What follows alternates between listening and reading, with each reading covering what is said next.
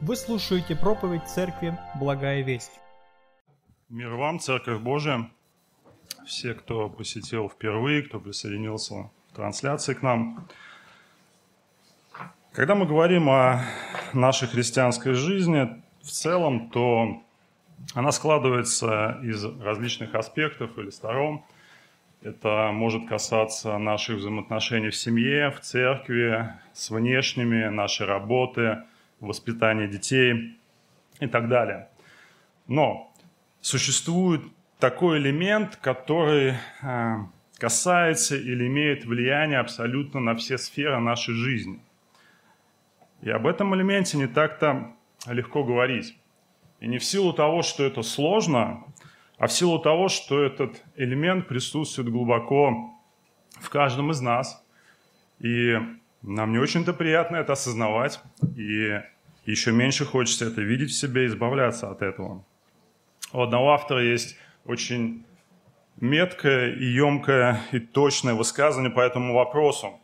Я думаю, что, ну, если не большинству, то многим э, здесь присутствующих э, наверняка знаком человек по имени Клайв Стейпл Льюис.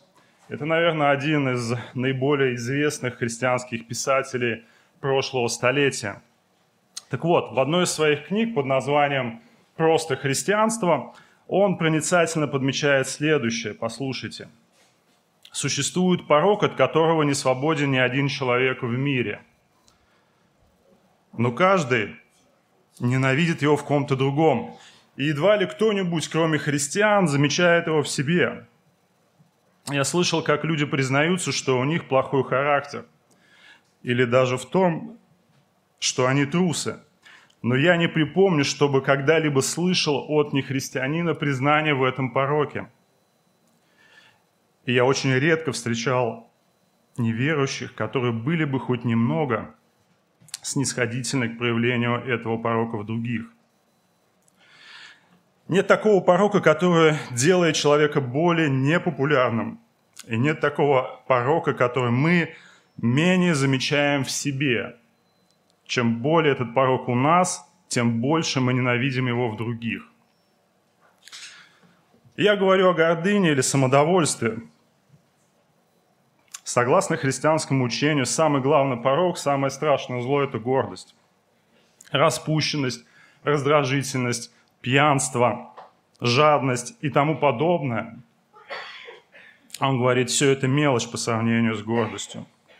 Гордость ведет ко всем другим порокам, это абсолютно враждебное Богу состояние духа.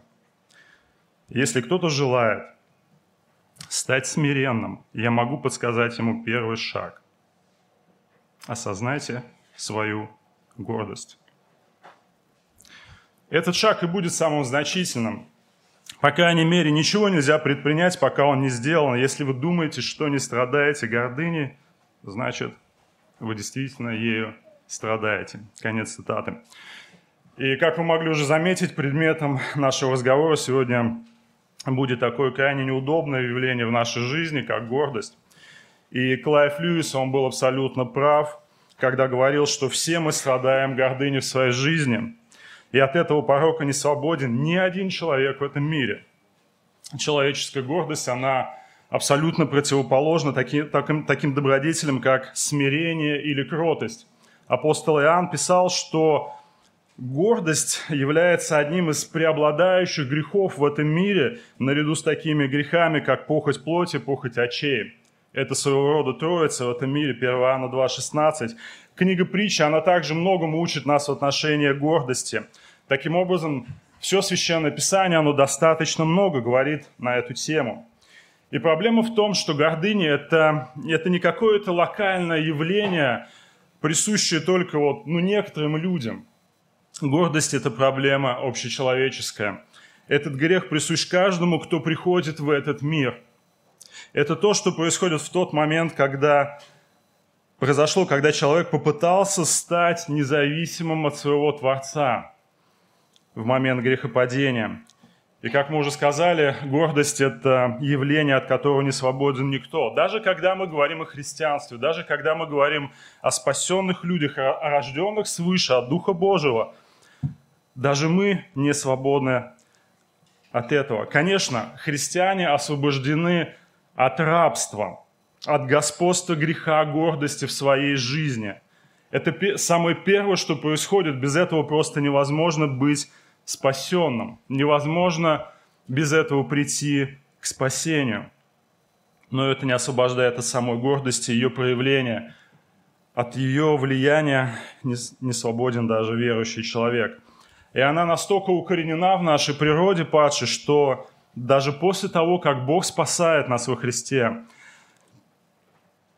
когда Он буквально вытаскивает из этого состояния, мы все равно продолжаем испытывать на себе влияние в течение нашей жизни этого греха. Почему я так говорю? Иначе зачем в Священном Писании есть такие призывы? Подумайте, как облечься в смиренномудрие и кротость. Послание Колоссянам, 3 глава, стих 12. Зачем было бы Священному Писанию призываться нас больше прославиться кротостью перед людьми, внешними филиппийцам 4.5? Мы никогда бы не сталкивались с теми трудностями в наших отношениях, если бы этот был вопрос до конца решен в нашей жизни. И гордость – это не что-то такое абстрактное. У этого слова есть вполне определенное значение. И в Ветхом и в Новом Завете оно передает идею надменного, самоуверенного превозношения себя над другими. Попытку быть тем, кем ты не являешься на самом деле, или, по крайней мере, не должен им являться. И проявление человеческой гордости, оно многоликое, многостороннее. Я хотел бы сейчас а, привести вам тот список вещей, который показывает различные проявления гордости в нашей жизни. Не все они, на первый взгляд, могут относиться к рассматриваемой проблеме, но если до конца разобраться, если быть не поверхностным и чуть глубже копнуть, то можно обнаружить, что это не так. И вот какие проявления гордости показывает нам Библия. Гнев и раздражение. Это тоже вид гордости.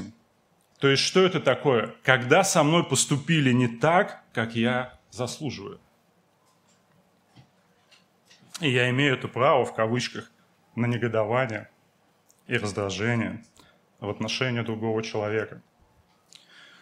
Высокомерие, то есть это необоснованное отношение к другим людям. Страх перед людьми, это тоже элемент гордости, это зависимость от мнения других, как обо мне подумают. Есть другая сторона, есть жалость к себе. Это тоже элемент гордости, когда задето наше эго, и оно проявляет такую защитную функцию. Обида – это обнаружение неправильных действий со стороны людей, и ее можно охарактеризовать как тихую ненависть или неприятие других, когда со мной обошлись недолжным образом, как мне кажется. Сюда можно отнести ряд таких явлений, как непрощение, неуважение к другим, привлечение внимания к себе, нежелание послужить, недостаток сострадания, неспособность признавать свою вину, зависть и так далее. Это можно продолжать. И если все данные явления рассмотреть, то вы увидите, что во многом именно гордость является основанием для такого поведения или мышления – Думаю, все мы можем так или иначе обнаружить себя в этом списке в те или иные периоды нашей жизни. Вот почему нам так важно и необходимо бороться со своей греховной наклонностью гордости. Друзья, мы здесь не собрались для того, чтобы заниматься каким-то морализаторством в нашей жизни. Этого делай, а этого не делай. Нет. Мы говорим о вполне конкретных вещах. Я надеюсь, что сегодня каждый из нас по-настоящему практически захочет смириться в своей жизни перед Господом в каких-то конкретных вещах, каких-то конкретных аспектах нашей жизни. Или, по крайней мере, видя это, начать просить об этом искупившего нас Господа. Это не тема для абстрактного, отстраненного от реалий нашей жизни размышления. И, как вы понимаете, у такого многостороннего греха, как гордость, есть определенные последствия. И именно этого мы коснемся сейчас более подробно. Тех последствий, которые ожидают нас с вами, если мы слепы к проявлению гордости в своей жизни и не желаем изменяться и избавляться от этого. Откройте, пожалуйста, в ваших Библиях книгу, ветхозаветную книгу под названием «Первый Паралипоменон», глава 21. Это книга, которая следует за 1, 2, 3, 4 книги царств. Итак, 1 Пролипоменон, 21 глава. Я начну читать с первого стиха, ниже до седьмого, и оставшееся время мы проведем здесь, в этом тексте. Выслушаем, что говорит Слово Божие. «И восстал сатана на Израиля, и возбудил Давида сделать счисление израильтян. И сказал Давид Иаву и начальствующим в народе, «Пойдите исчислите израильтян от Версави до Дана и представьте мне, что, чтоб я знал число их». И сказал Иав, «Да умножит Господь народ свой во сто раз против того, сколько есть. Не все ли они, господин мой царь, рабы господина моего? Для чего же требует всего господин мой? Чтобы вменилось это вину Израилю?» Но царское слово превозмогло Иав, и пошел Иав, и обошел всего Израиля, и пришел в Иерусалим, и подал Иав Давиду список народной переписи, и было всех израильтян тысяча тысяч и сто тысяч мужей, обнажающих меч, и иудеев 470 тысяч, обнажающих меч. А левитов и вениаминян он не исчислял между ними, потому что царское слово противно было Иаву. И неугодно было в очах Божьих дело это, и он поразил Израиля. Мы видим здесь, как в какой-то определенной точке Давид столкнулся с огромной проблемой в своей жизни. Скоро вы это поймете. Гордыня, которая вела его к честолюбию и самонадеянности, а в конечном счете к болезненному падению перед своим Господом. То, что происходит здесь с лидером народа Божьего – выразительно подтверждает истину из книги притчи, 16 глава, стих 11. «Погибели предшествует гордость и падению надменность». Этот случай из жизни царя, царя Израильского, он служит примером для нас того, что такое гордость, как она себя проявляет и в конечном итоге к чему она ведет. И, кстати, стоит заметить, что время, когда за, с Давидом произошло вот это событие, о котором мы прочитали – судя по описанию 21 главы оставшейся и 22 книги про Липоменон, относится к концу царствования Давида. Перед тем, как он все приготовил для постройки храма в Иерусалиме и дал наставление своему молодому сыну будущему преемнику Соломону. К тому времени, когда Давид сделал перепись населения, о чем повествует 21 глава, он уже прожил большую часть своей жизни – и мы знаем о богатейшем опыте этого человека, о жизненной практике, о его хождении перед Богом из Священного Писания. Мы знаем о его достижениях и заслугах, и об этом можно много говорить. Все в его жизни было место и высоких взлетов, и глубочайших падений. Время успеха и время поражения. Моменты радости, моменты глубокой печали и скорби – чему подтверждением является и книга псалмов, в том числе, где об этом он много говорит. Перед нами в этом тексте Писания, когда мы читаем 21 главу книги Паралипоменон, предстает умудренный жизненным опытом и служением Богу человек. Так что сразу можете для себя отметить гордость и ее последствия – могут проявляться и проявляются в жизни не только незрелых и молодых людей в вере, но и в жизни духовно зрелых людей. И даже лидеров и руководителей Божьего народа. И автор книги про Липоменон отразил здесь уже последствия того процесса, то, что мы прочитали, который происходил до этого момента с Давидом. Эта ситуация, она не возникла на голом месте. Все это было результатом определенных поступков, которые происходили в его жизни. В итоге произошло то, что мы здесь видим. И давайте обратим внимание на, в этом тексте на несколько последствий. Мы перечислим несколько последствий того, когда мы не обращаем внимания на проявление гордости в нашей жизни. И, во-первых, когда это происходит, братья и сестры, вы становитесь уязвимыми для врага душ человеческих. Об этом первые два стиха этой главы. речь не идет о том, что дьявол каким-то образом может взять вверх или завладеть верующим человеком, как иногда этому учат. Нет, мы верим в то, что в спасенных людях пребывает прежде всего Дух Божий. И спасение подразумевает власть Бога над человеком, а не дьяволом. Однако Писание изображает дьявола в первом послании Петра, 5 глава, стих 8, как рыкающего льва, который только и занят тем, чтобы кого поглотить и речь о народе Божьем. ему всегда предоставляется такая возможность, когда люди верующие, они не борются с этим явлением в своей жизни, когда они это наблюдают с гордостью. И это очень хорошо видно с первых двух стихов. Посмотрите еще раз, там сказано, «И восстал сатана на Израиле и возбудил Давида сделать исчисление израильтян. И сказал Давид Иаву, начальствующему народе, «Пойдите, Исчислите израильтян от Версави до Дана и представьте мне, чтоб я знал число их. Конечно же, когда мы читаем эту историю, то автор этой главы указывает на то, что причина, по которой Давид решил сделать исчисление Израиля, состояла в том, что сатана возбудил, как сказано в тексте, его это сделать. И с человеческой точки зрения намерения дьявола были исполнены. Почему? потому что Давид был движен тем, чтобы знать военную мощь своей армии. Но у нас есть параллельное место, также из книги царств, из второй книги царств о данном событии, глава 24, стих 1. И она говорит о том, что желание, завладевшее Давидом, являлось следствием Божьего гнева над народом израильским. Там сказано следующее – Гнев Господень возго... опять возгорелся на израильтян, и возбудил он в них Давида сказать, «Пойди исчисли Израиля Иуду». И даже в нашем тексте акцент делается на народе израильском как таковом, а не на Давиде. Посмотрите еще раз на начало этой истории, книга про Лепоменон, стих 1. «И восстал сатана на Израиля, и возбудил Давида сделать счисление». И, наконец, 7 стиха, где концовка – чем заканчивается история, неугодно было в очах Божьих дело это, и он поразил Израиля. Так что в этом контексте текст говорит о поражении израильского народа.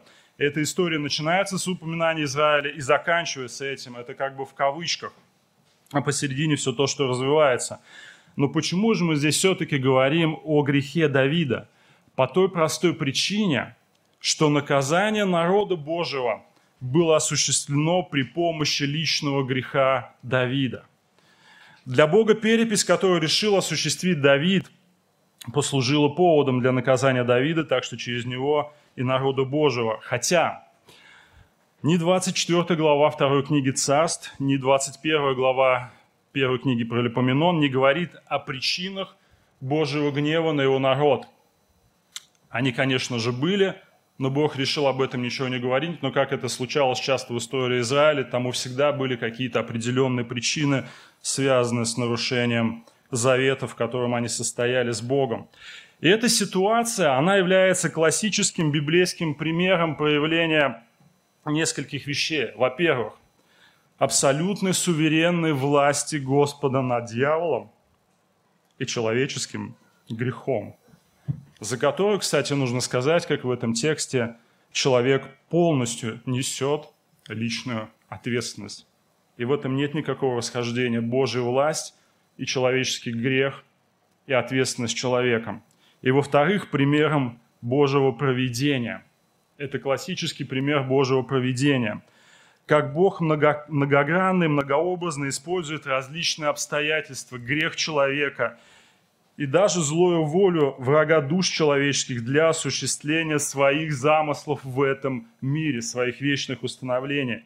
И между второй книгой Царств, 24 главой, и 21 главой первой книги про Лепоменон нет никакого противоречия или расхождения, как это иногда пытаются заметить скептически настроенные люди. Нам следует сказать, что оба текста, они правдивы и истинны.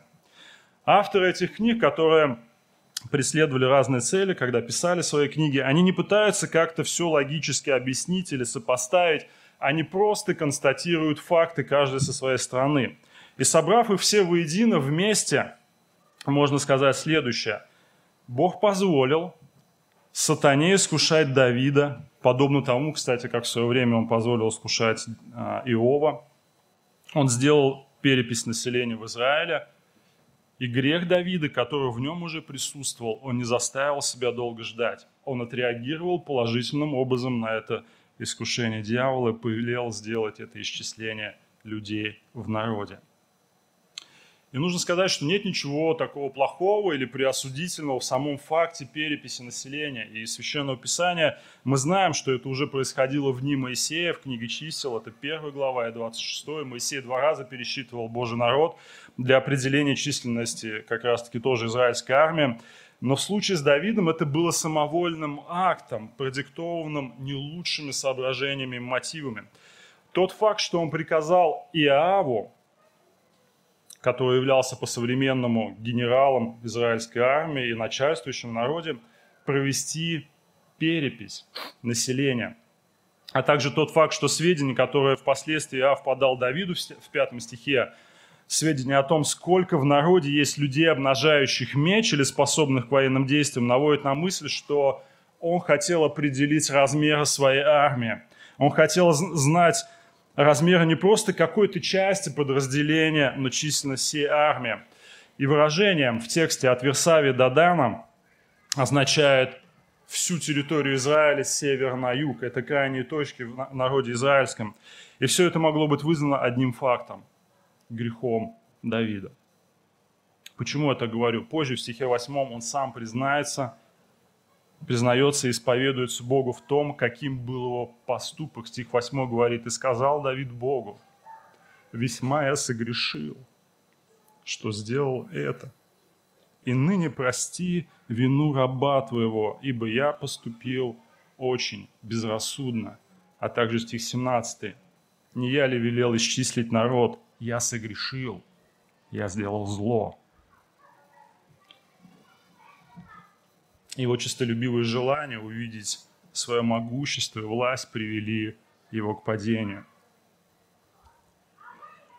И что это было, как не проявление его зано, зано, а, занесшегося в своей гордыне сердцем.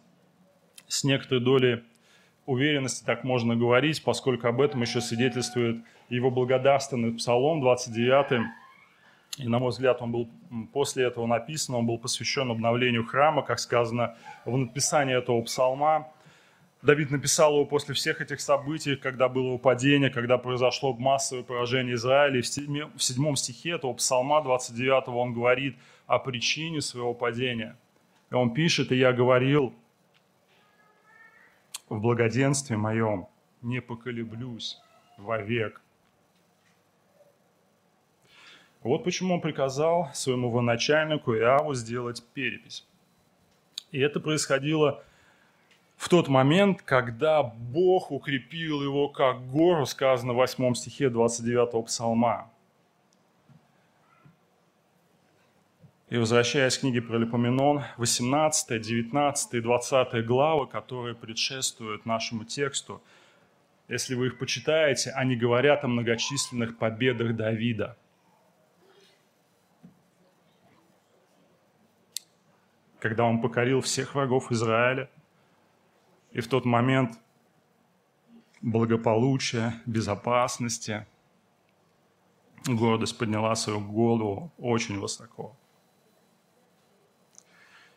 Друзья, мы склонны а, к подобным явлениям гордости не в самые критические моменты нашей жизни, а в самые успешные, благоприятные, когда кажется все хорошо – и вот вместе с гордостью в жизни Давида в его сердце пришло и падение. Он стал полагаться на себя, на свои силы, а не на Господа. И его перепись свидетельствует об этом. И все это, когда мы рассматриваем этот аспект стороны человеческой личности Давида, все это дало повод действовать злой воле дьявола, который мы знаем действует для того, чтобы убить и погубить. Из-за своей гордости Давид оказался просто незащищенным, он был открытым перед врагом душ человеческих. И трудно противостоять ему, когда находишься, можно так сказать, с ним в одной команде или в одной лодке. И так происходит всякий раз, когда в нас пробуждается гордость. Мы становимся просто незащищенными перед дьяволом. И гордость – это его инструмент, который он использует в своих целях. который мы сами можем вкладывать в его руки с помощью своей гордости. Иаков в своем послании пишет, глава 4, стих 7, «Покоритесь Богу, противостаньте дьяволу, и тогда убежит от вас». Подобные слова также пишет апостол Петр в своем первом послании – пятой главе, но вспомните самого Петра на последней вечере, когда он говорил Христу, что он пойдет даже на смерть за своего учителя, хотя Христос предупреждал его и других об обратном. И Петр в тот момент был очень уязвим. И Господь даже говорил ему, что сатана просил сеять его, как пшеницу. Но Петр все равно проявлял тогда ноты самоуверенности – и мне понравилось высказывание одного проповедника по этому поводу, который сказал, что ну, о всем этом падении Петра, что Петру просто было необходимо в тот момент падения. Ему нужно было падение, чтобы познать библейского Христа чтобы познать смиряющего Христа. Это первое, о чем мы говорим здесь. И второе последствие, когда мы не обращаем должного внимания на проявление гордости в нашей жизни. Друзья, вы оказываетесь неспособными к наставлению со стороны других людей. Об этом говорит стих 3. И мы видим здесь, как развивалась эта история, к чему вел вот этот грех Давида. Он сделал его не только уязвимым, открытым перед дьяволом, но он оказал парализующее действие в отношении вразумления, наставления. И военачальник Иав выражает в третьем стихе свое беспокойство по поводу всей этой ситуации, которая тогда происходила. Мы не знаем о причинах беспокойства этого человека, были ли они продиктованы политическими соображениями или, может быть, религиозными, текст не говорит. Однако Иав, скорее всего, знал, что перепись может быть расценена народом как знак того, что Давид намеревался повысить либо налоги, либо вести новую воинскую повинность, и это привело к определенным бы трудностям, как это случилось позже при царствовании одного из израильских царей.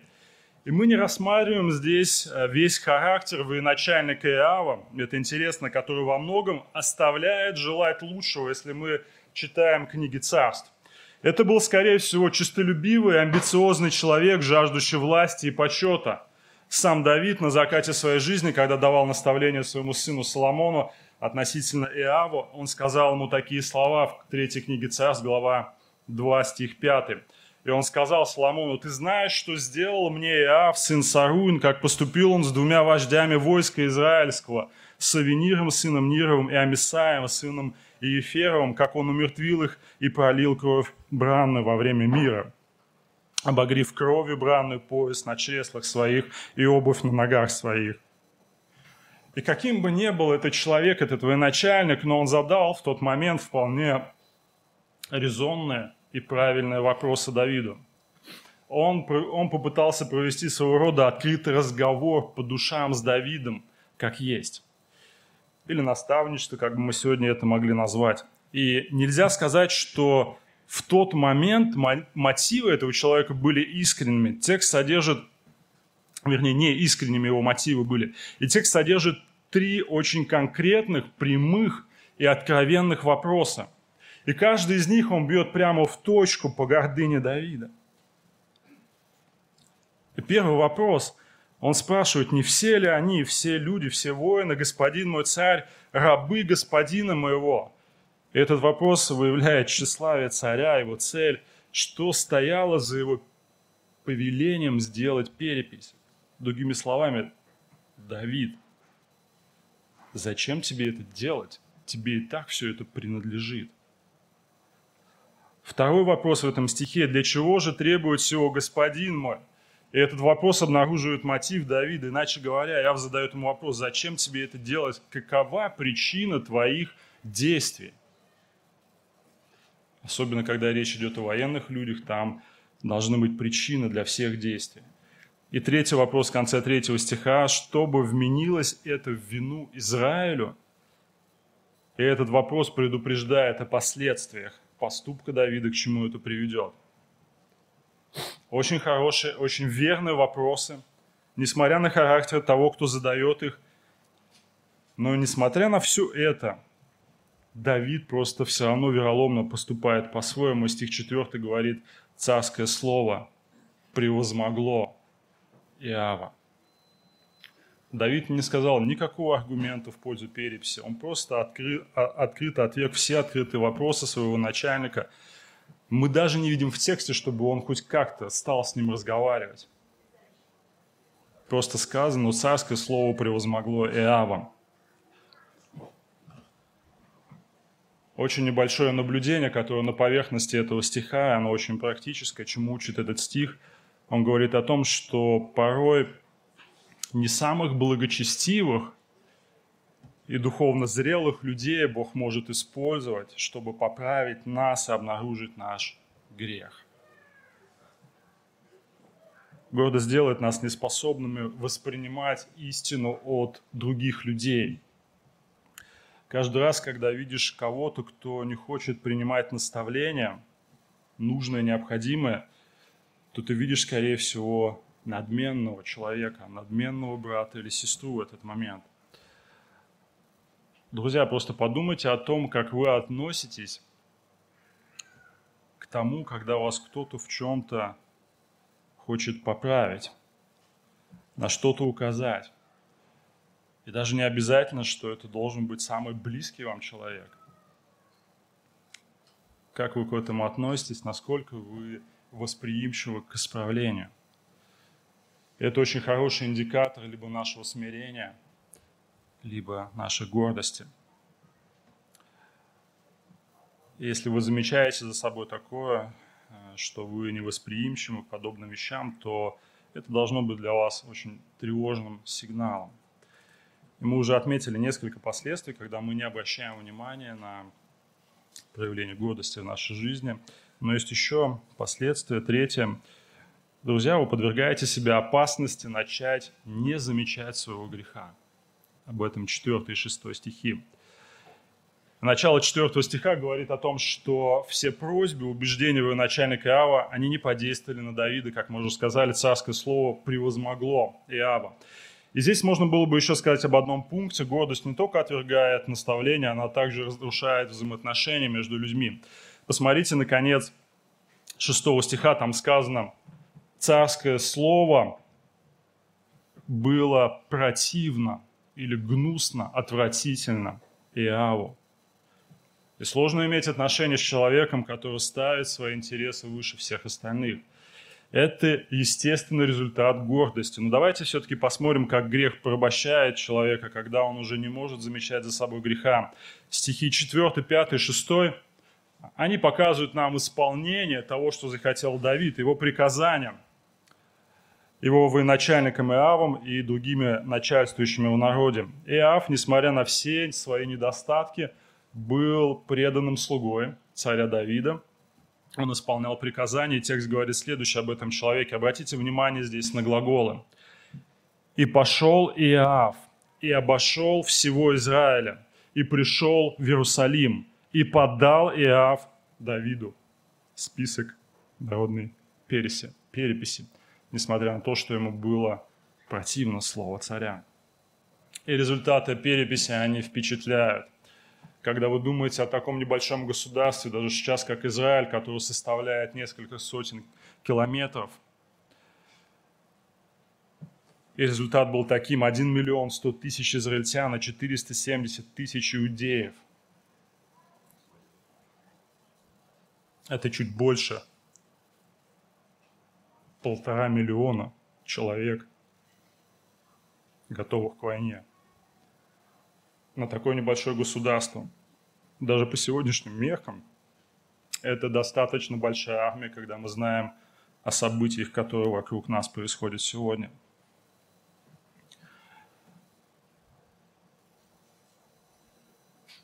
Подумайте о том, сколько времени потребовалось для этой переписи – во второй книге Царств, 24 главе, 8 стихе об этом сказано.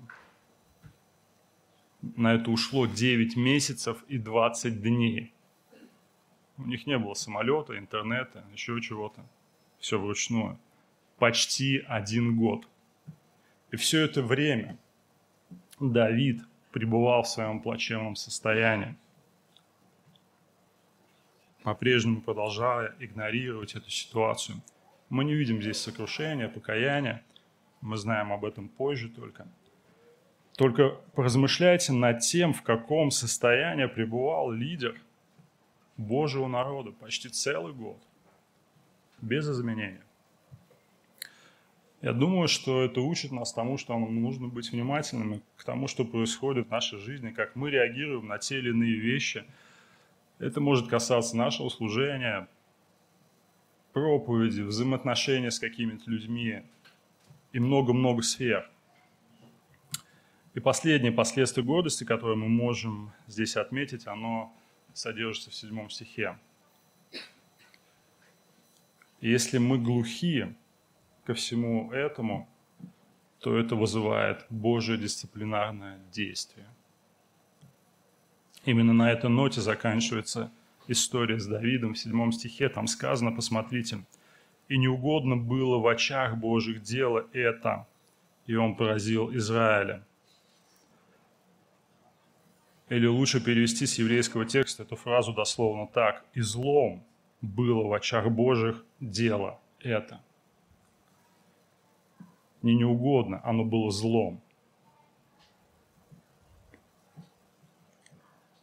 Вот как Бог расценил действия Давида, за которыми стояла его личная гордость. И вы помните, что потом произошло? Остаток этой главы показывает нам 14 стих. После того, как через пророка Бог предложил наказание Давиду, он выбрал язву, и она пришла на Израиля, и умерло израильтян 70 тысяч человек.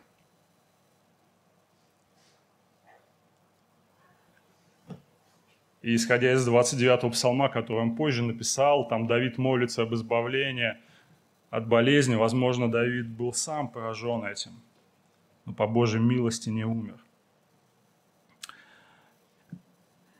Если даже так случается, что верующий человек по каким-то причинам уже свыкся с проявлением гордости в своей жизни, может быть, в какой-то определенной сфере или в разных сферах, и не замечает этого, то это не значит, что Бог не видит этого.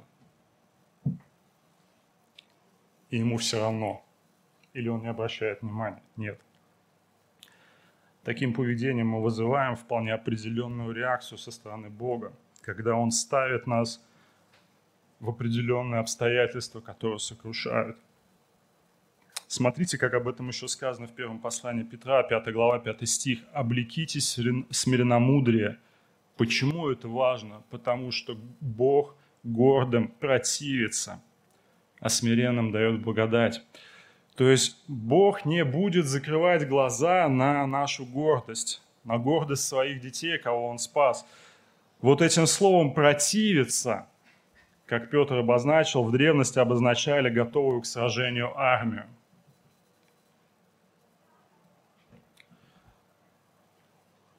Бог будет во всеоружии. Противостоять проявлению человеческой гордости в нас.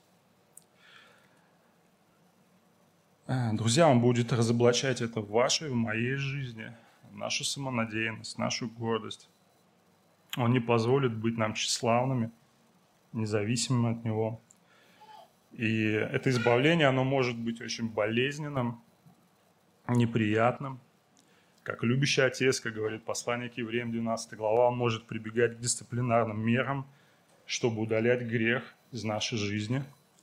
И даже если для этого нужно, как в нашем тексте, использовать врага душ человеческих, самого дьявола, как это было в жизни Давида – он испытал глубины Божьего наказания и, конечно же, Божью милость, прощение, когда раскаялся в своем грехе.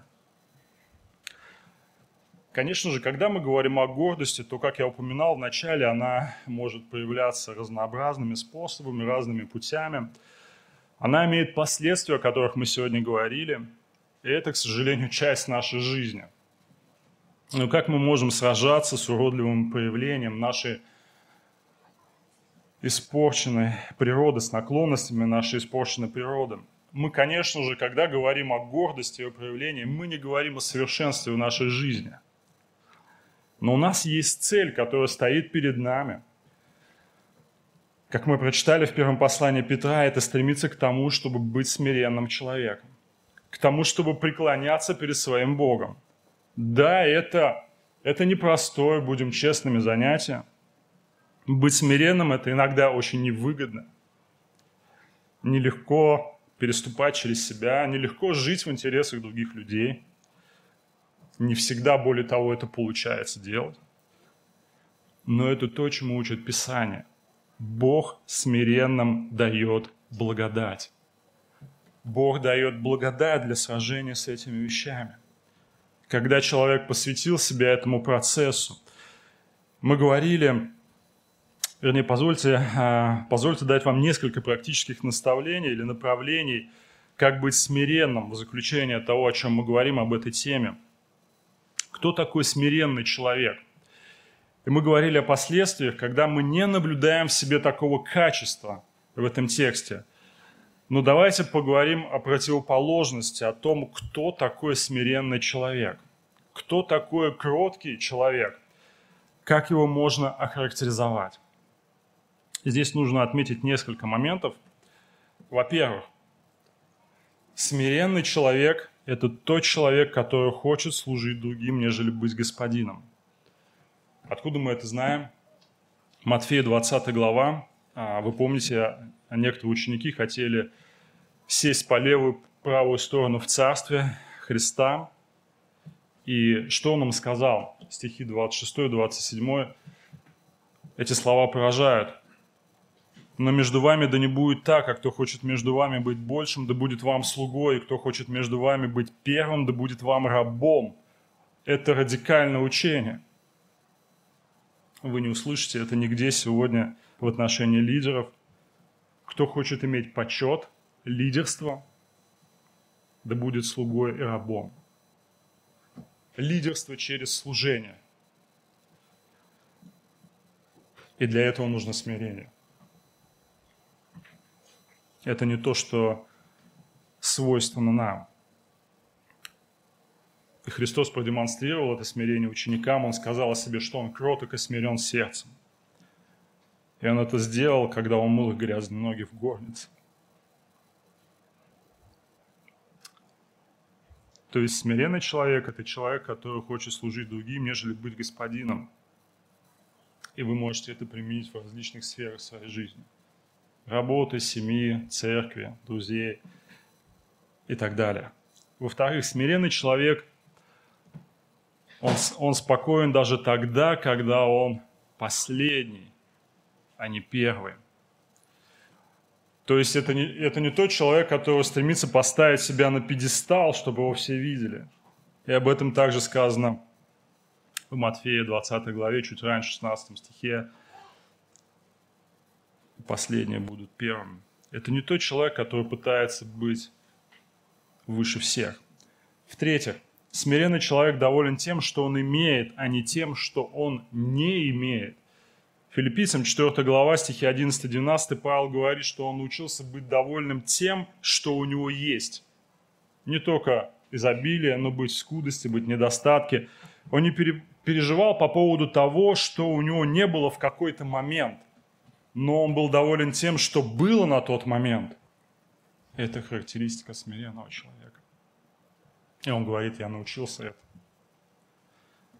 Такой человек не предъявляет к себе много требований, он принимает от Бога то, что Бог дает ему.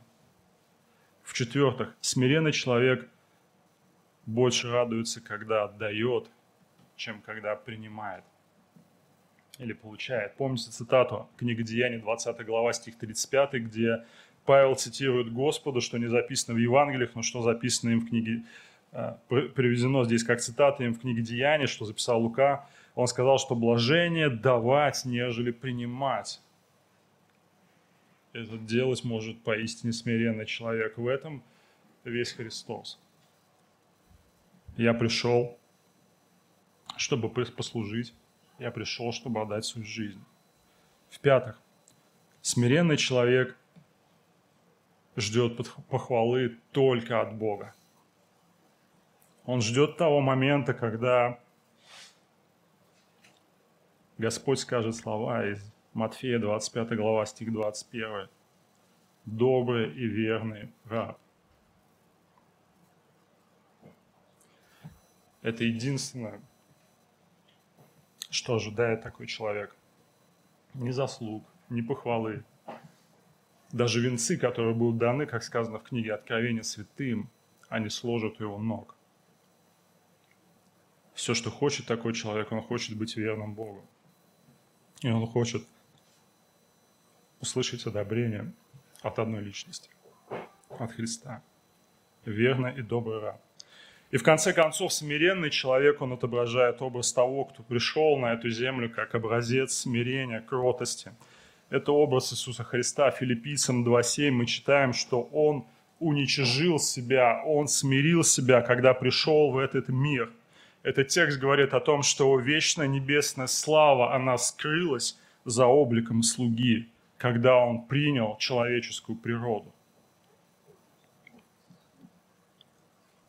Который принимал вечности всю славу в Троице и от небесных существ, стал человеком. В Нагорной проповеди он сказал, блаженно кроткие. Почему? Потому что они наследуют землю. Матфея 5.5. Блаженно только кроткие, те, кто есть и являются кроткими, поскольку только им принадлежит это будущее наследство, это царство – это то, что делает Евангелие Иисуса Христа. Оно переворачивает человека, оно делает из гордого, надменного человека, который не, замечает ни своих грехов, не нуждается ни в избавлении от них, как он считает, Евангелие переворачивает, она делает из него смиренного и кроткого последователя Христа, который приходит с пустыми руками к Христу. Там, где умер Господь за наш грех – и там, где Он после воскрес для нашего оправдания. И крест нашего Искупителя, он свидетельствует о той огромной цене, которая была оплачена Богом за то, чтобы человек из гордеца мог стать смиренным. И какая цена была внесена для того, чтобы сегодня каждый из нас мог стать обладателем смиренного характера. Этой ценой является смерть вечного Сына Божьего, воплотившегося Бога человека Иисуса Христа. А я хочу обратиться к тем из присутствующих, кто еще не познал Иисуса Христа как своего Господа и Спасителя. Или, возможно, к тем, кто ходит, и, может быть, немало ходит в церковь и разделяет общение со святыми, а может быть, вы даже являетесь частью церкви. Внешне, но узнаете, что ваш внутренний человек, ваш внутренний мир, ваши реакции, они отвратительны. И вы не смиренный человек. И это может проявляться и проявляется в вашем характере, в вашем отношении к людям. И я хочу сказать вам, смиритесь перед Ним.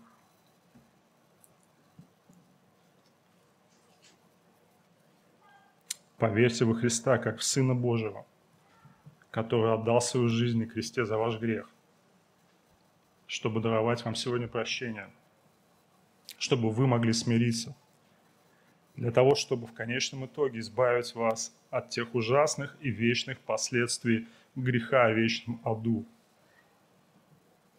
по причине вашей гордости и всего того, что она приносит в вашу жизнь сегодня.